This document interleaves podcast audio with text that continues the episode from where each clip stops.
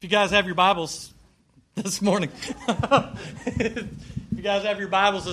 to Romans chapter 5. Romans chapter 5.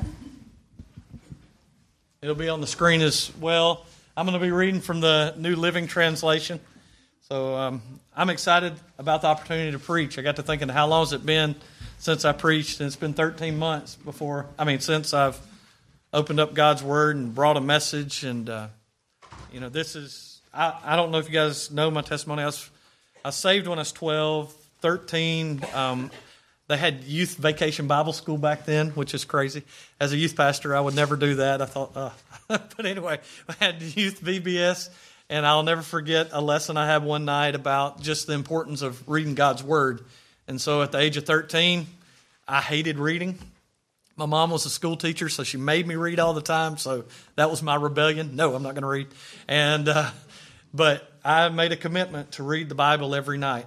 My parents weren't Christians, and so I had to go to bed at 9 o'clock every night. And so from 9 to 10, I just spent in God's Word. And I would read God's Word. On WDJC, they used to have a guy that would read God's Word.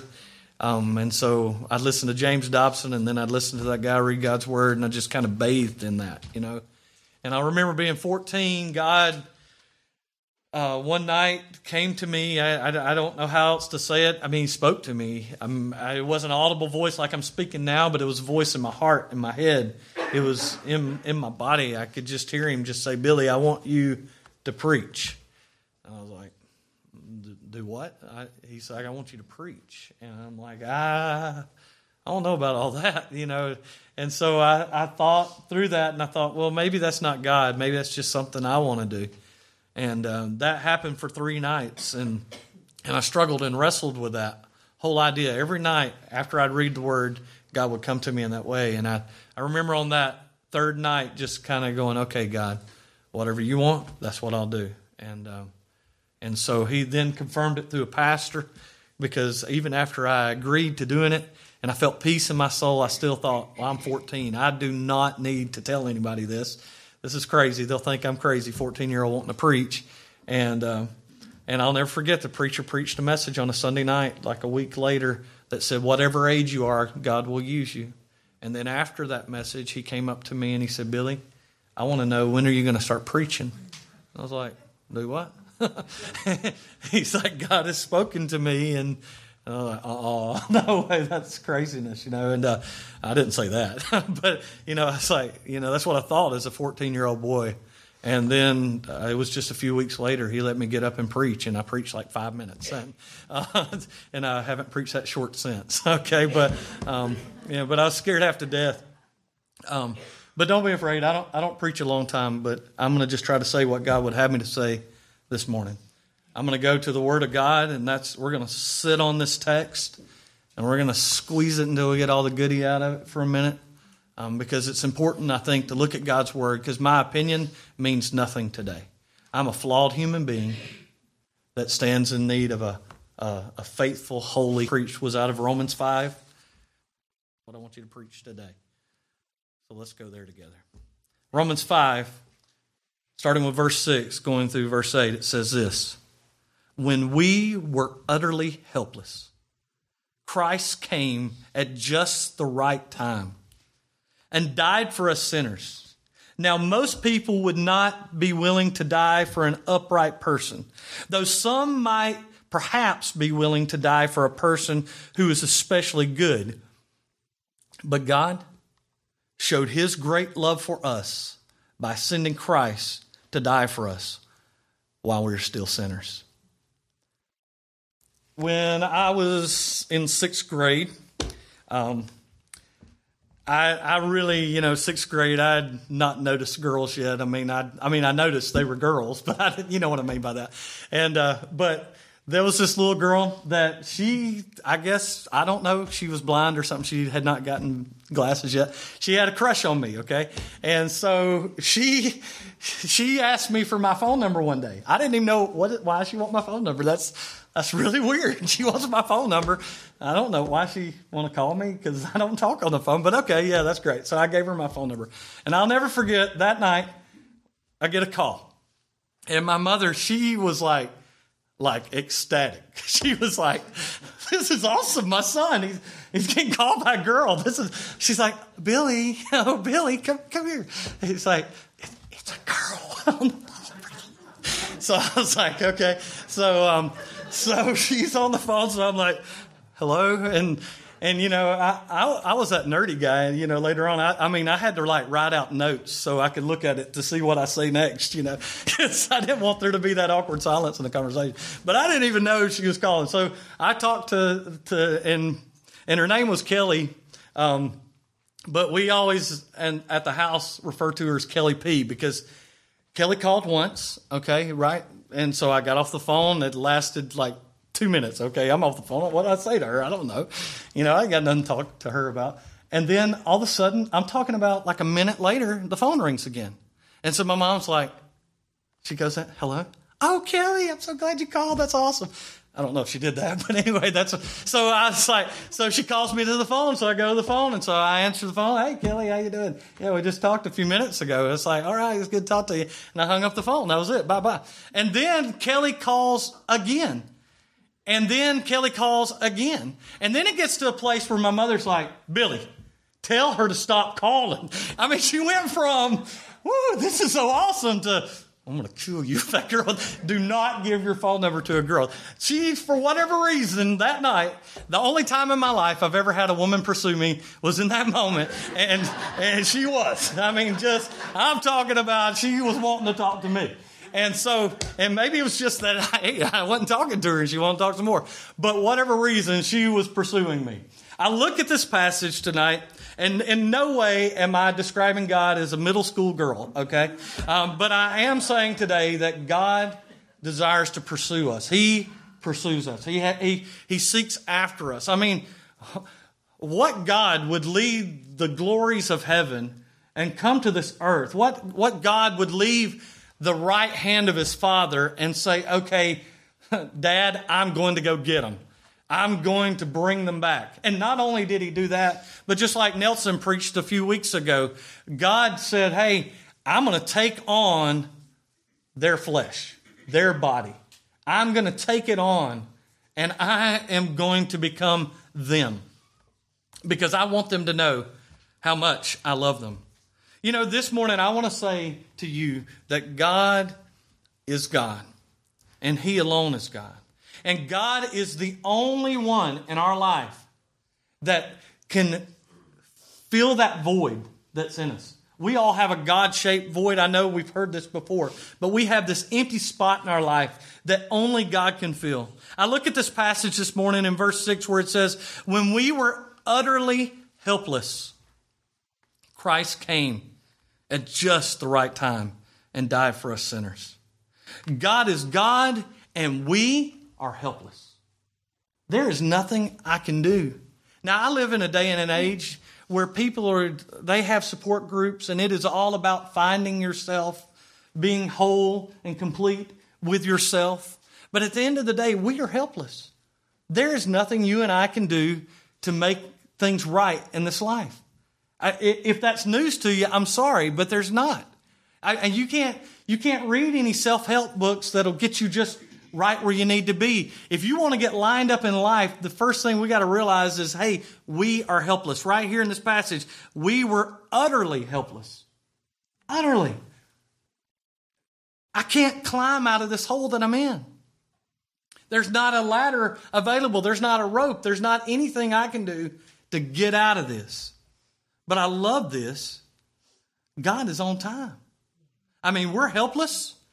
We are utterly helpless, but Christ came at just the right time and died for us sinners. I mean, right when we needed Jesus, he said, "Here I am." And I think that's how it is in every one of our lives. It's amazing to me that God could be personal with us 2,000 years ago and still be that kind of person today for each one of us. You receive Christ right when you need him, right in the moment, and he's on time. He's on time as far as salvation is concerned, and he's on time as far as your life situations are concerned. Right when we were helpless, right when we couldn't figure it out, he showed up and took care of us. God is on time. In verse 8, it says, Now, most people would not be willing to die for an upright person. I remember the first time reading that, and I was like, yeah, that's pretty powerful stuff. I mean, we're going to talk through this, you know, that as I read it. You know, it's like maybe somebody would die if somebody was a good person. You know, maybe. Like, if it's their friend, they might give their life. You know, most people would not be willing to die for an upright person, though someone might perhaps be willing to die for a person who is especially good. But God showed His great love for us by sending Christ to die while we were still sinners. You know, God loves us where we are. He loves you today, where you're at. It's taken me a little bit to figure that out. After I got saved and I started reading scriptures, I don't think I was legalistic, but I did really start leaning on my own moral high grounds. You know, I started as a kid. I felt like, okay, this has got to be rules. And so I remember deciding, you know, my parents smoke, so I'm not going to smoke. You know, there's drinking all in my life, around my life. People, they're drinking. I was like, I'm not going to drink. You know, I set up rules, and there's nothing wrong with that. But I lived by those things. I remember being in high school, you know, and peers and stuff talking about sex and things of that nature. And so I just said, well, okay, well, I'm gonna be a virgin when I get married. I'm gonna stand on these things, and I did stand on those things, and I walked through that. But in the last few years, you know, I've slipped away from God, and I've fallen in some areas of my life, and I've messed up, and things that you know, in 40-something years I've never done. You know, I find myself in a place where I've done them, and it's like, oh, dear God, you know, how am I going to live? Because these were the morals and standards that I lived upon. And I had to come to that place where I realized I am utterly helpless.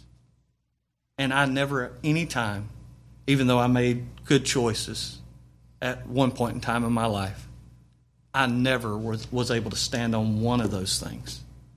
What does the Bible say in the book of Romans? All of my righteousness is as filthy rags. That's all it is. As good as I think I am, at the end of the day, I'm a rotten, dirty scoundrel.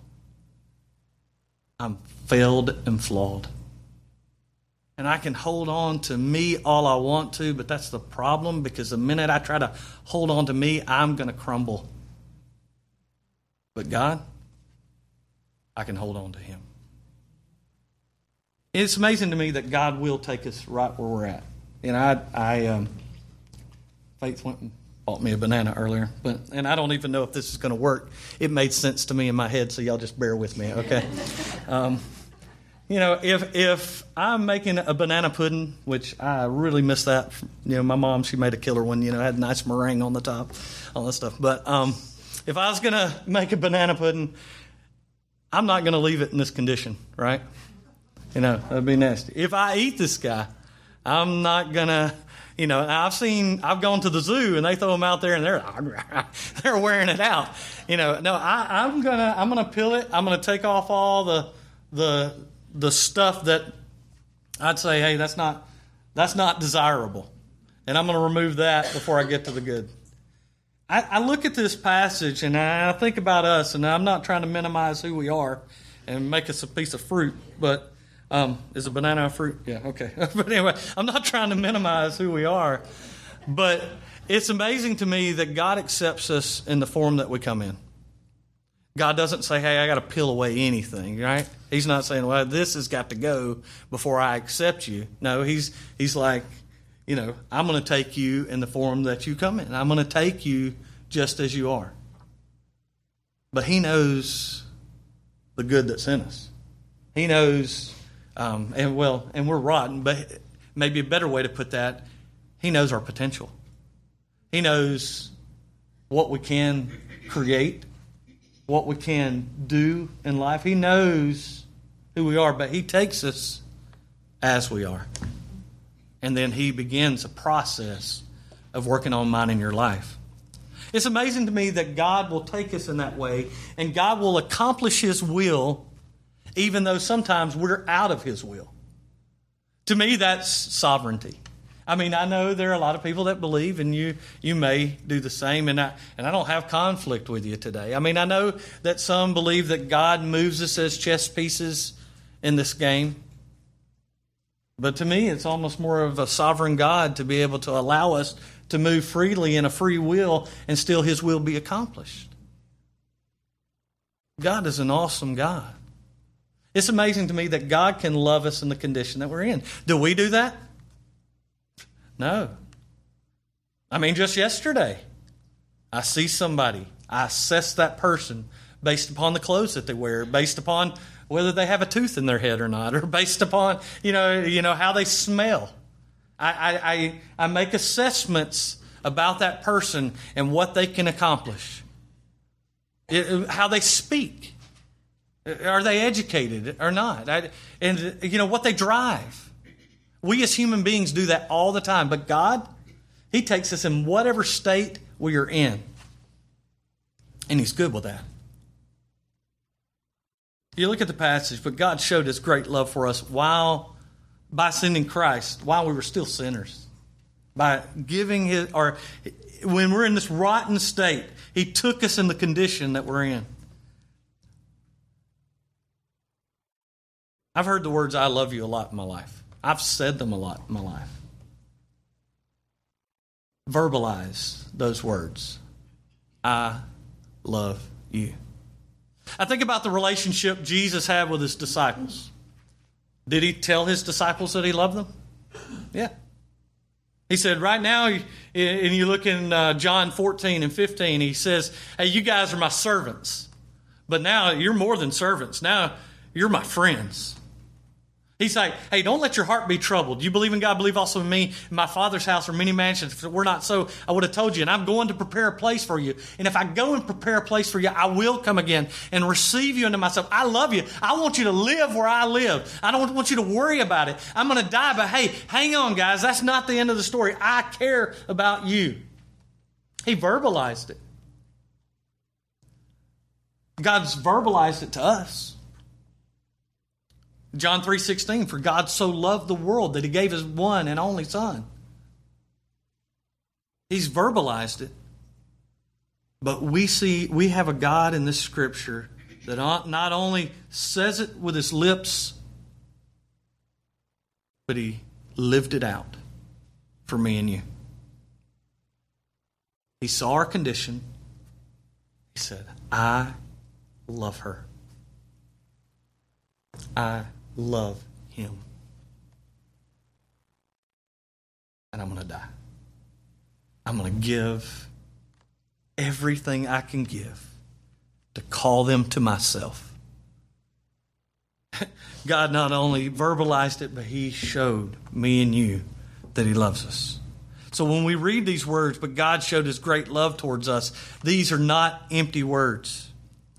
I don't know if you're like me. Sometimes I take the cross for granted, in the sense that it becomes a story that we tell, but we really don't think about the brevity of it. We don't think about all that was said in that moment in the cross of Calvary. We don't think about just how much He paid and what He gave on the cross.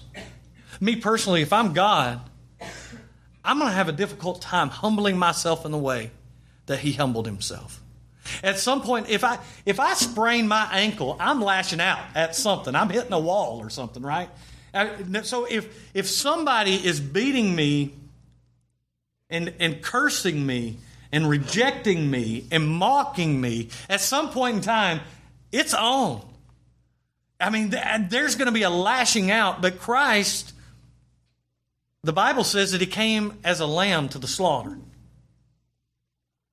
just silently. I remember hearing a story of this guy. His job was to kill the lamb for, like a slaughterhouse. And he tells the story that His job is just to slice the little lamb's throat and let them bleed out. And one night he had done that to a little lamb he had taken and sliced its throat, and he had moved on to the next task, and that lamb, without him knowing, had come up to his side and was licking his hand. That's a picture of Jesus. He poured it out, all of it, for me and you. Everything. All we did is abuse him, beat him, curse him, hate him, despise him. And that wasn't just then. We do that today. And I'm not talking about the people outside these walls. I'm talking about the people inside these walls. We are all guilty. At best, we reject God's truth by our worries and our fears.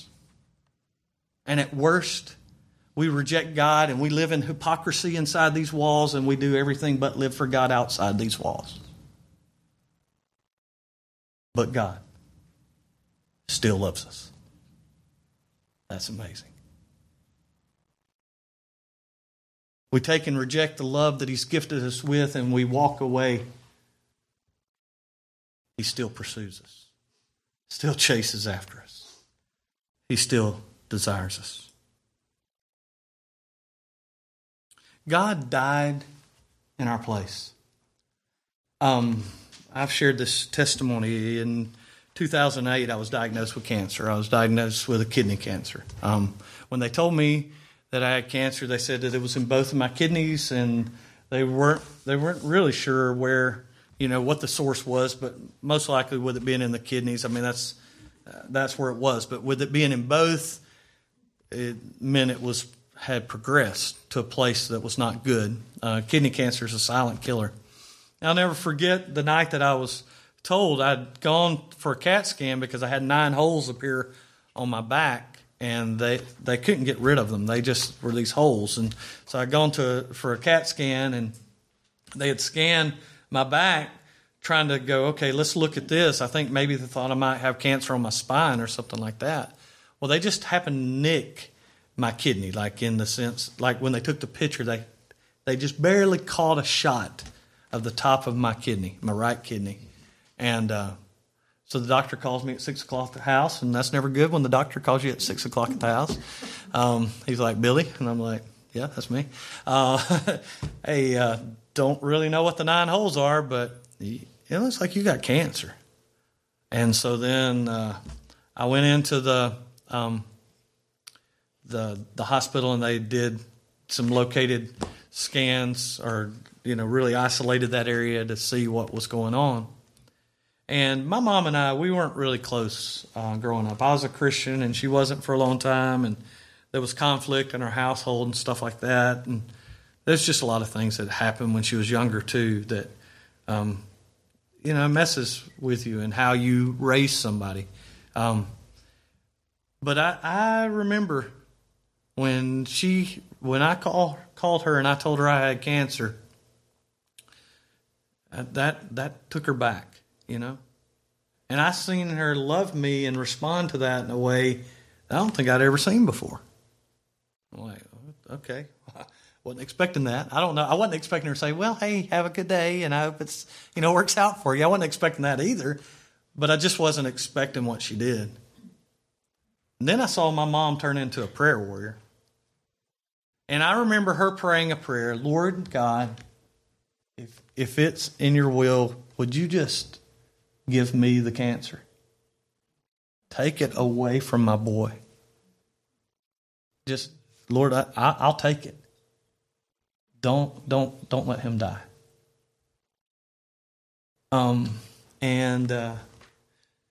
I had surgery. They moved the right kidney, and then when they looked at the left, they're like, we don't see anything. There's a cyst there. I think we're good. And I'm here 2016, and I'm still cancer-free.